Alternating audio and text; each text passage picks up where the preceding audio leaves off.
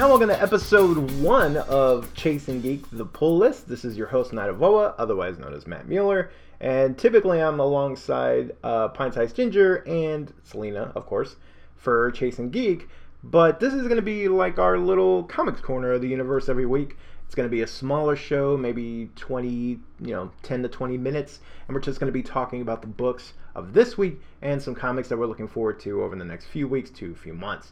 So, it being Wednesday, I'm actually off today, so it kind of worked out. I get to actually do the debut episode on New Comic Day. In the future, it's probably going to be something along the lines of Wednesday night, maybe Thursday to come out. But either way, uh, this is just going to be our little comics corner, and we're going to get to talk about comics. Because ironically, I work in comics, uh, but you don't get to talk about comics as much in the, oh, hey, this book is great, this book is not as you think when you work in it all the time. So I know that seems odd and people say that all the time, but it's actually legit. So it's actually kind of true. So the first book we're going to cover is Detective Comics 966 from DC. This one is written by James Tynion IV and it has art by Eddy Barrows and is colored by Adriano Lucas. If you've been keeping up with the Detective Comics side of things in the DC universe, you will know that Tim Drake is very much alive, is not dead, and uh, you can actually find him in Mr. Oz's prison. Mr. Oz storyline has kind of been in Action Comics and Detective. I'm not going to spoil who it is. It's out there in case you want to know, but I'm just not going to spoil it here. In any case, you don't actually have to know much about that storyline to actually get what's going on in Detective. So you can actually read this completely separately. Just all you need to know is that Tim Drake is in Mr. Oz's prison. He's not alone and then this issue hits, and if you were a fan of the uh, future Titans storyline back like a few years ago, you're gonna freaking love this issue because it actually shows the Batman, the Tim Drake Batman from the future, and the current Tim Drake Robin working together, and also actually provides some really cool insight into that character, how he became Batman, and actually uh, opens up and expands that to what happened to all the other Batman universe characters. Uh, Batwoman, uh, well, that's a cheat. Actually, doesn't re- doesn't actually reveal what happens to Batwoman, but she's going to play a big part of the storyline. But you do get you know uh, information on Dick Grayson, uh, what happened there as far as why is he not Batman, why is Tim Drake Batman, Damian, Jason Todd, all that stuff. So it's actually really good it's even better if you loved that previous storyline and liked that character. But just as an issue by itself, it's actually really good. So more than recommend that. If you're gonna look and pick up a DC book, go ahead and pick up that. DC Metal number three is also out. Um, and honestly, I think I I like the issue as a general like oh I like that issue of DC Metal. I've actually been enjoying DC Metal overall there's a lot in this issue that it's gonna take like a few go rounds to really understand everything. There's so much like like if you don't like the multiverse side of DC, which I have in the past been not the biggest supporter of, this book encompasses everything you'll hate about DC. Like there's so much going on as far as other worlds and the flipped multiverse and why is this person be absorbed by the darkness there's so much like crazy ethereal crap here but it's good. It's good. It's a good issue and the, and the series is good. It's just this this one in particular there's so much of that stuff that it can you can easily get lost in it. Whether your enjoyment is to kind of be dependent on what you like about DC characters and what you like about DC stories. If, if one of the things you come back to constantly is you like the multiverse and you like all the different worlds, then you're gonna freaking love this series. But for those of us who, and I can say us because I'm not the biggest fan of that aspect of it, for those of us that don't like that, this has been an interesting mix of uh, of ideals, I guess, of, of those two sides kind of merging. And, and so far, Snyder has done a very good job at merging those two sides and making some very abstract crap work. um, so, again, you're gonna you're I feel like this issue is gonna divide a lot of people. It's just like what the heck did i just read? And oh my god that's amazing. There's all these little details. Whatever side of the fence you're on i mean that's your opinion. You're perfectly suited to there's no right or wrong here i'm just saying it's a very interesting issue and there will be people that get turned off uh, and there will be people that get you know oh this is what i came here for very divisive but but it's good to me I, i've enjoyed it um ironically, that was not my second pick this week. I just saw Detective and kind of went on a tangent. Sorry about that. Number two is we're going to go over to Image Comics and it's going to be Scales and Scoundrels number two. Now, hey, number two, number two. I didn't even try that. It just kind of worked itself out. I don't know. I'm a genius. Written by Sebastian Girner and art is by, I hope I get this right, Galaad. It is G A L A A D. So if I am not pronouncing that right, someone let me know. I feel like it's just missing an H. Like I really want to say Galahad constantly, but it's not. It's not that. Anyway, it's not that. I don't. I don't know what's wrong. so anyway, it's a very good issue. I actually caught up on this series today.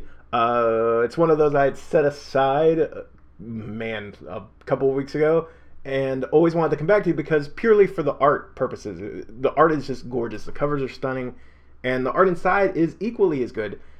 What is great about this book, though, I was I was even more pleased though that the storyline stacks up because it's just a it's like it's kind of like what the role playing games turned comics want to be. Some have been more successful than others. You know, Pathfinder's been in comics, uh, Dungeons and Dragons has been in comics, and there's always something like to me like some of them are some of them are really good, but this one like captures that spirit of like it feels like a story that like five people worked on around the table and crafted. It really feels like a role playing adventure come to life. The characters are fun, they're kind of quirky, everything's a little lighthearted. You know, everything's really like th- there's a sense of fun to it and adventure, and the characters are you when you read dialogue from some of these characters, like the prince per se, it kind of feels like a DM is sitting on the other end of the table and is reciting that dialogue to you. It, it you give them voices like automatically, and, it, it's it's fun. It was very entertaining. I enjoyed it. I love that the the book doesn't take itself so seriously. Everybody's kind of charming. You know, people don't like each other in the book, and there's still like you know character character development and character conflicts and all these other things. But you know, like the like the dwarf being of completely afraid of the dark, and so the whole reason they got was to be their guide, and then they go into a dungeon and she's afraid of the dark, and it's like pitch black in there. Like that's that's fun, right? Little, everyone has their little quirks. Very good. Art is beautiful. Would almost be worth it for that alone, but the story is uh, just a really fun time, and it's going to be on my pull list going forward because it's been great. So number three, final one here, Fighting American number one. You might have heard about this book around the when the pitchforks came out for Secret Empire because of course, you know, how dare you turn our Captain America into a Hydra, blah blah blah, all that. Fighting American came out used perfectly used that as a advertising thing and was like, hey, we are fighting American is not a Hydra Nazi person. it's like, hey, that and it was great. It was actually really good, smart timing on that part. Uh, fighting American number one is over at Titans Comics and is written by Gordon Rennie and with art by Duke Mighten this story is one that is a little bit of you you might have to fight being bored for like the first five four or five pages.